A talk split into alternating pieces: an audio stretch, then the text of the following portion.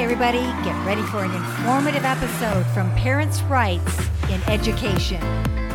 I'm Suzanne Gallagher, and I'm looking forward to our time together.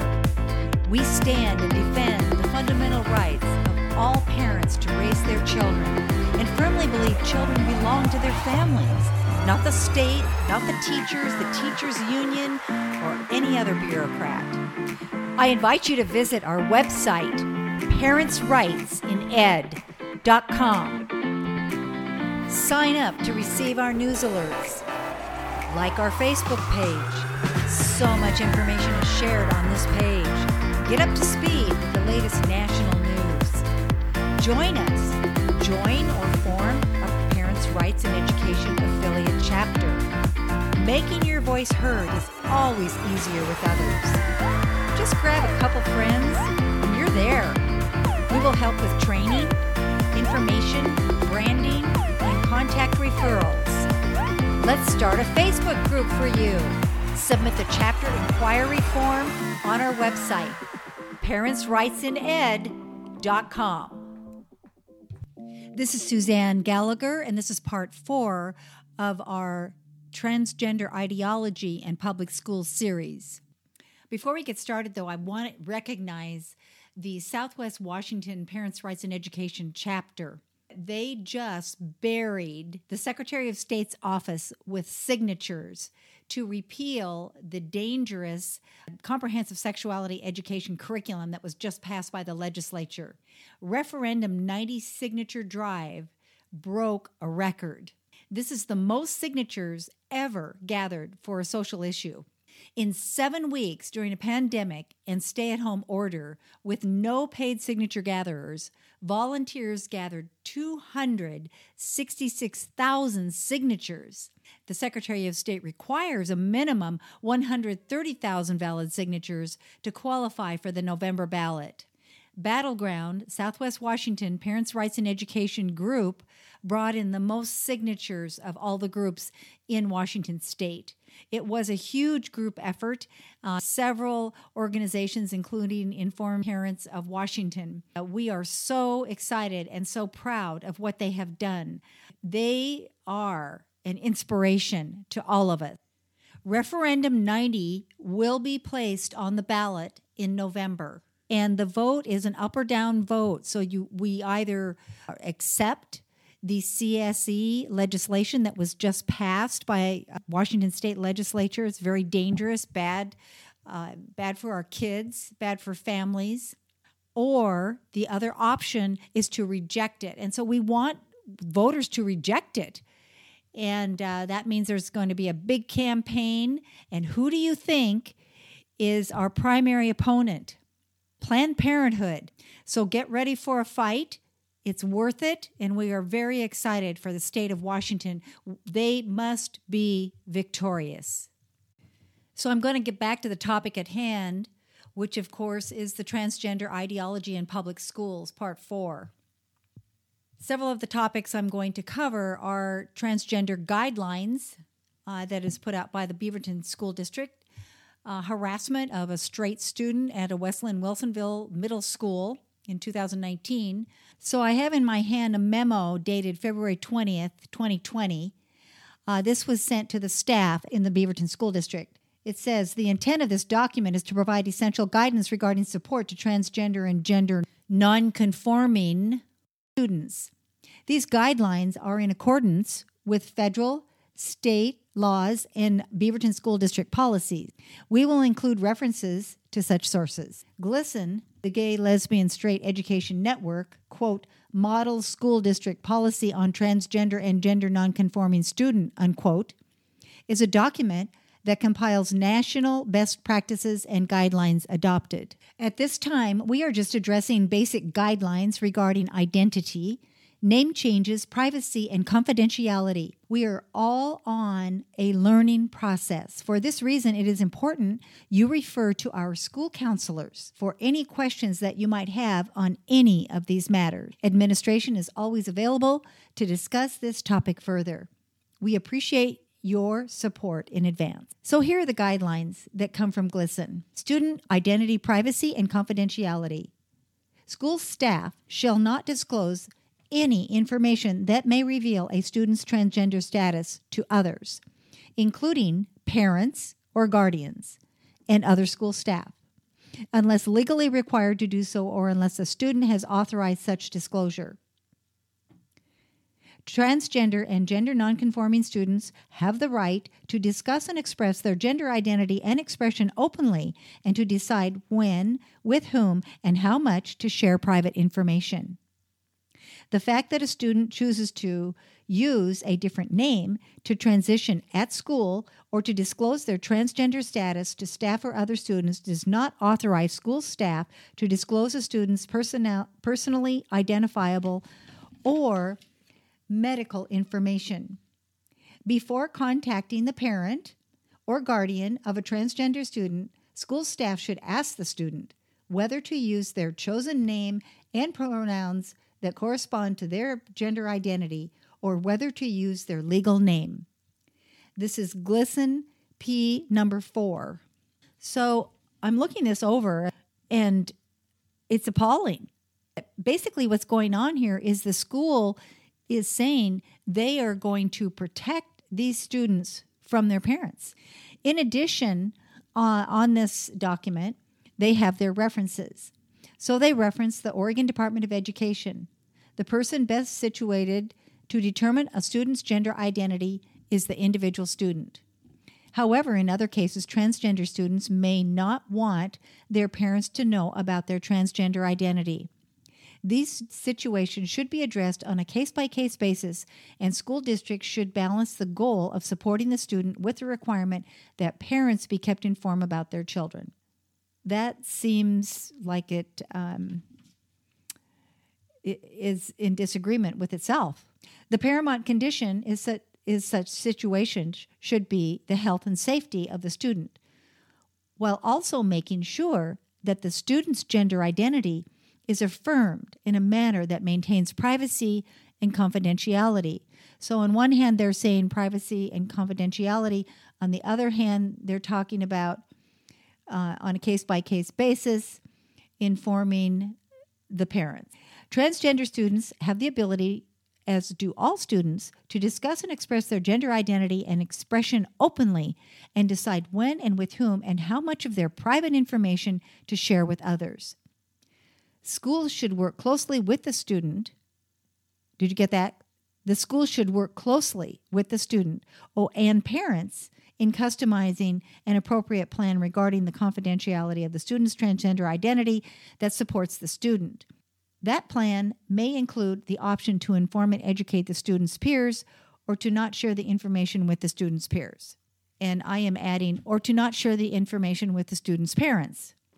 And in that case, the school will support the student in keeping that information from the parents. Beaverton School District has their policy.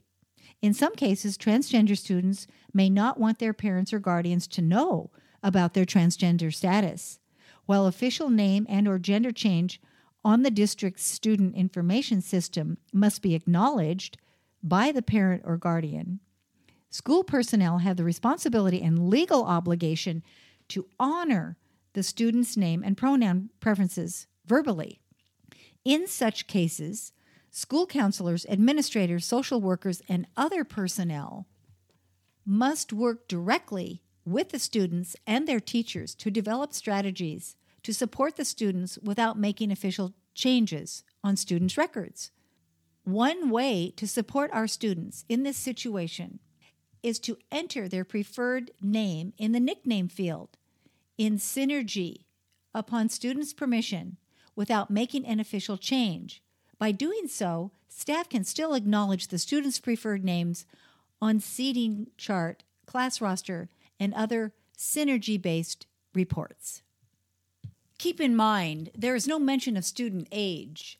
That's because in Oregon, medical and educational experts are in agreement with those who think a child as young as four or five can determine their sex. What is this policy advocating? They are saying to students, don't worry, we will keep your secret from your parents. If you need support, come to us. Actually, that did happen in the case of Adrienne Bonzi's daughter, who attended Newberg High School. Adrienne was completely kept in the dark. By keeping parents of minor children in the dark about their child's contemplation to change his or her sex, the state is violating the confidentiality between parent and child. In addition, they are party to the minor's access to harmful so called treatments like chest binders and dangerous hormone altering drugs, causing permanent sterility. With this policy, all this can take place without parents' knowledge or approval. And in the state of Oregon, students as young as 15 can actually have surgical treatment, removing healthy body parts, everything paid for by the Oregon Health Authority. Remember what the Oregon Department of Education policy stated? It says, quote, the paramount consideration in such situations should be the health and safety of the student. Excuse me, what is healthy? By their definition, may not be by the parents' definition. Remember in the last episode, uh, we discussed the very first uh, step in transitioning, and that is to encourage the child to change their pronouns, their name, and their pronouns. These are the guidelines from Beaverton School District. Every student has the right to be addressed by a name and pronouns that correspond to the student's gender identity. Regardless of whether a transgender or gender nonconforming student has legally changed their name or gender, schools will allow such students to use a chosen name and gender pronouns that reflect their identity. It is recommended that school staff privately ask transgender or gender nonconforming students how they want to be addressed in class and in the school's communication with students' parents or guardians. If the student has previously been known at school by a different name, the school administration will direct school personnel to use the student's chosen name and appropriate pronouns. That's from GLSEN P5. This is what they claim the U.S. Department of Education policies say. The department interpret Title IX to require that when a student or student's parent or guardian, as appropriate, notifies the school administration that the student will assert a gender identity that differs from previous representations or records, the school will begin treating the student consistent with the student's gender identity. Oregon Department of Education. Transgender students often choose to change the name assigned to them at birth. Often? To a name that affirms their gender identity. As with most other issues, involved in creating a safe and supportive environment for transgender students, the best course is to engage the student and possibly the parents with respect to name and pronoun use. This is what Beaverton School District policy says. Students have the right to be addressed by a name and pronoun that corresponds to the gender identity. School staff should use the pronoun and name with which the student identifies. No staff member should engage in intentional refusal to respect a student's gender identity by referring to the student by a name or pronoun that does not correspond to the student's affirmed gender. It appears everything revolves around the transgender student. It's all about what he or she or they want. My observation of these very troubled students is not only are they confused about their sexual identity, they are confused about much more. The approach schools are taking serves to create youth who believe the world revolves around them. Whatever they want will be provided. For those of us who have raised well adjusted children, one of the greatest challenges was to do just the opposite and teach them to serve others, not make demand. My last story this time is about a West Linn Wilsonville School District middle school boy. He was a good student and never caused any trouble in school. In eighth grade, he was sexually harassed by an eighth grade boy living as a girl who taunted him relentlessly, flirting, winking, touching him. The straight boy tried to be respectful, avoiding the trans girl whenever possible. He told her he was not interested. After months of the harassment, the straight boy gave the trans girl an ultimatum to leave him alone. Back off! I am not interested. The trans girl went to the principal's office crying, claiming she did not feel safe. School administrators asked the straight boy's parents to send their son to another high school or homeschool in the fall because the trans student did not feel safe. In the end, the straight student left the school district hoping for a better experience in high school elsewhere. The following fall, at the new high school in Lake Oswego, the straight boy had another challenge. He was attending an English class when the teacher announced there would be a presentation by two students. They were starting a gender sexuality alliance club at school, making the rounds to classes promoting membership in their club. These clubs boast they are inclusive and encourage straight students to join. In some cases, straight and gay students are harassed if they do not join. As the presentation progressed, the straight student raised his hand. When called upon, he politely asked to be excused from class, explaining he was not interested in hearing the information. The GSA club had nothing to do with English. Two other students raised their hands asking if they could be excused. The teacher informed them she would not tolerate any discrimination by her students toward LGBTQ students and refused to excuse them. The last two stories demonstrate the bias against heterosexual students who just want to go to school, study, play sports, and learn skills so that they can become independent adults. Do I fault the students for this tension? Yes, and no. We want to be very clear.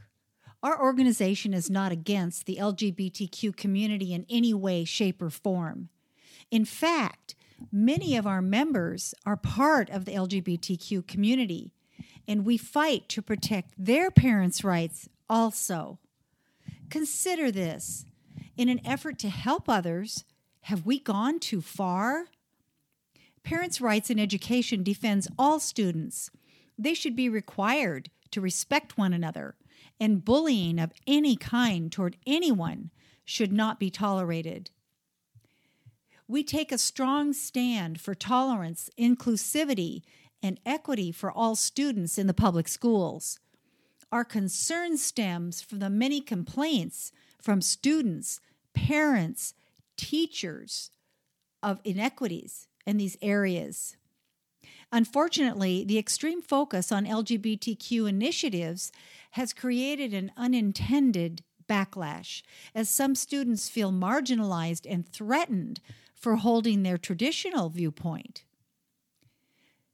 A January 2020 article by Susan Miller, USA Today, stated, quote, "Young people are growing less tolerant of LGBTQ individuals a jarring turn for a generation traditionally considered embracing and open. The number of Americans 18 to 34 who are comfortable interacting with LGBTQ people slipped from 53% in 2017 to 45% in 2018 the only age group to show a decline according to the annual accelerating acceptance report. And that is down from 63% in 2016. Driving the dilution of acceptance are young women whose overall comfort levels plunged from 64% in 2017 to 52% in 2018 says a survey conducted by the Harris Poll on behalf of LGBTQ advocacy group, GLAAD, Dividing people is not helpful. No one minority can require everyone subscribe to their views. When anti discrimination laws were passed, they were meant to affirm the rights for all, not exclusive from some. Sexual orientation anti discrimination statutes have been interpreted to require LGBTQ norms not only respected, but accepted by all students. Based on these laws, state legislatures have required public schools to teach homosexuality and all other sexual practices as normal, natural, and equal. Schools have invited LGBTQ groups to promote alternative lifestyles through equality committees designed to monitor students' attitudes toward one another. Students are encouraged to question, quote, what they are, unquote, based on this approach to sexuality. Activities such as LGBTQ student clubs, political demonstrations, Human Rights Week, Day of Silence, and gay proms are celebrated and promoted. Students who do not agree to accept the ideology are considered hateful, marginalized, and labeled homophobic bigots. I'd say this has gone too far. In defense of the majority student population and differing viewpoints, Parents' Rights in Education is concerned with the out of balance representation of LGBTQ ideology. We are not condemning it, as some want to portray. Students are preoccupied and divided by extreme political influences. Tolerance, it seems, no longer applies to those who disagree. One cannot gain true respect through shaming and name calling. The extreme focus on alternative lifestyles can hurt the very people it aims to help. As resentment builds in the community at large, where is the common ground? We must find it. I'm Suzanne Gallagher, and this is Parents' Rights Now. Don't forget to register for the Northwest Safe Schools Summit, featuring Walt Heyer, Heidi St. John, Todd Herman, Bernadette Royals Esquire, and Rebecca Friedrichs. The date is Saturday, October 3rd, Shiloh Inn, Portland, Oregon Airport. Check out events on our website. Parents' Rights in Education is a tax deductible, nonprofit organization. We rely solely on your contributions. Help stop sexualization of our students in public schools. Together, we can do this. See you next time to learn more about parents' rights now.